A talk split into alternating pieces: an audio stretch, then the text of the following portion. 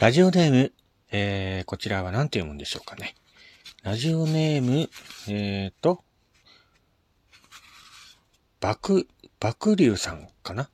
バクリュウさんからいただきました。ありがとうございます。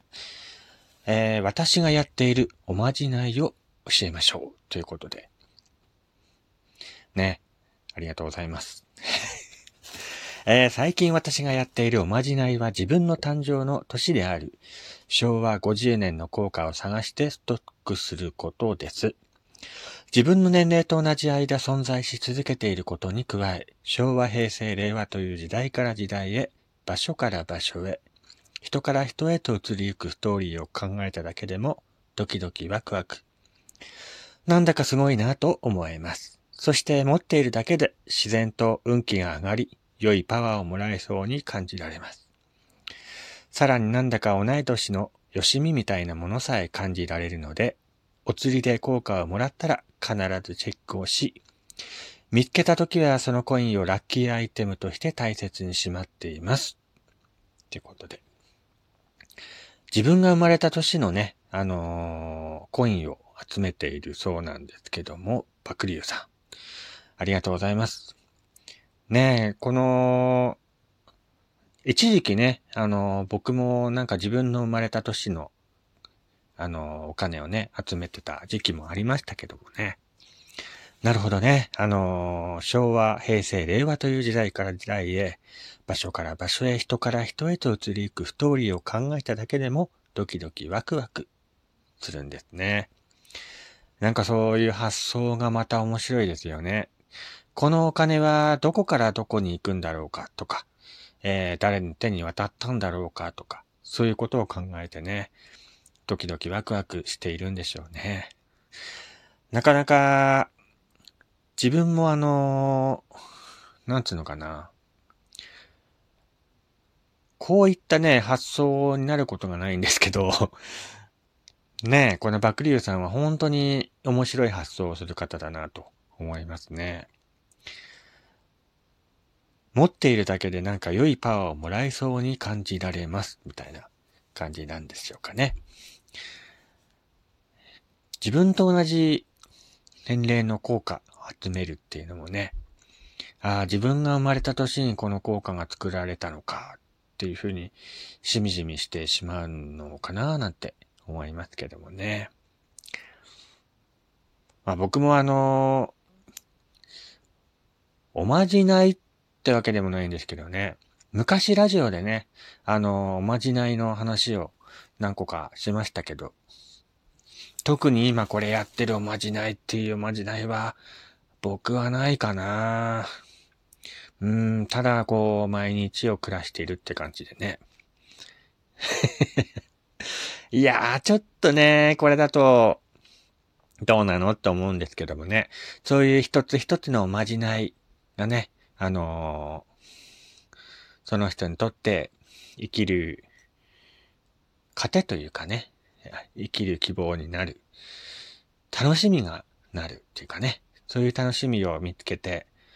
人生生きていくのもまた素敵なことなんじゃないかなと思いますね。えー、バクリューさん、ありがとうございました。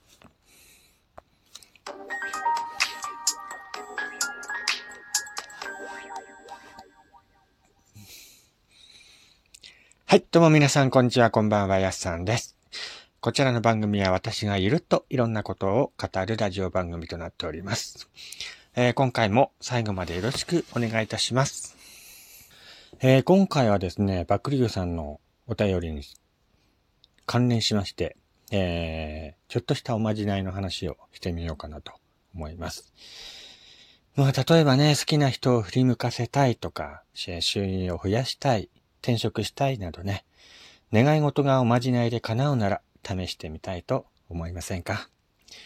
今回は願いが叶う、叶える方法として今すぐできるおまじないを何個か紹介してみたいなと思います。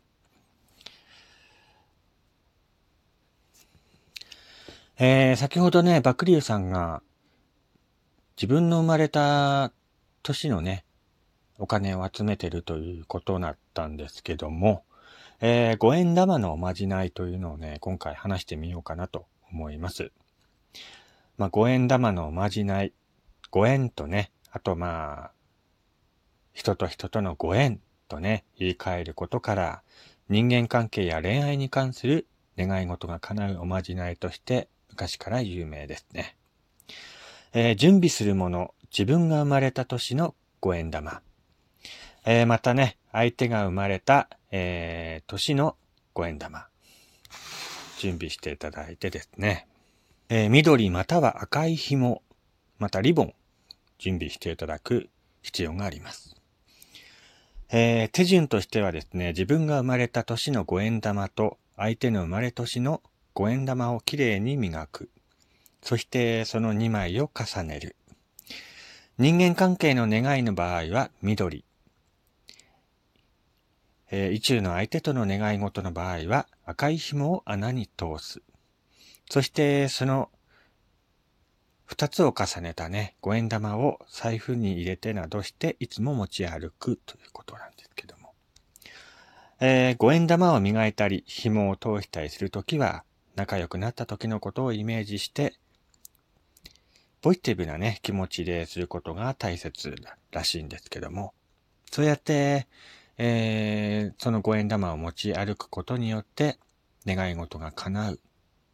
かもしれないと言われていますね。ねえ、そういう、昔からね、五円玉というのは、本当に人とのご縁と、なんかご縁がありますようにとかよく言いますけども、そのご縁にね、関連していろんなおまじないが存在していますけども、えー、こういったおまじないもあるんだよっていう話を今回ね、してみました。ぜひ皆さんもね、あのー、お財布などに入れて持ち歩いてみてください。えー、またね、あの、言霊というかね、自分の書いた言葉がどれだけ力を持っているかっていうのでね、書いて叶えるノートのおまじないっていうのをね、紹介してみたいなと思います。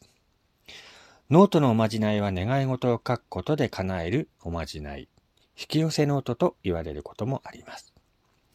新しいノートと新しいペン。えー、願い事を書くための新しいノート、または手帳を用意する。願い事を具体的に書く。数は何個でも書き足していっても OK です。叶ったイメージを持ちながら毎日ノートを見る。願った、叶った願いには叶った人、感謝を気持ちを書くっていうことでね。願い事は給料がアップしますようにとかね、好きな人に振り向いてもらいますようになど、遠回しな言い方ではなく、給料が〇〇アップしました。〇〇さんと両思いになりましたなどね、具体的に過去完了形で書きます。書いたノートの中身は他の人に見られないようにします。鍵のついたノートに書くのがおすすめ。まあ昔からね、あのー、なんか自分の気持ちとかさ、学生時代によくノートに書いてたと思うんだけど、僕もね、昔学生時代によくノートにね、将来はこういうことしたいなとか、自分の気持ちをよくノートに書いてましたけども、本当に自分の書いた言葉っていうのはね、すごい力を持っていると思うんですよ。だからそれを信じることによって、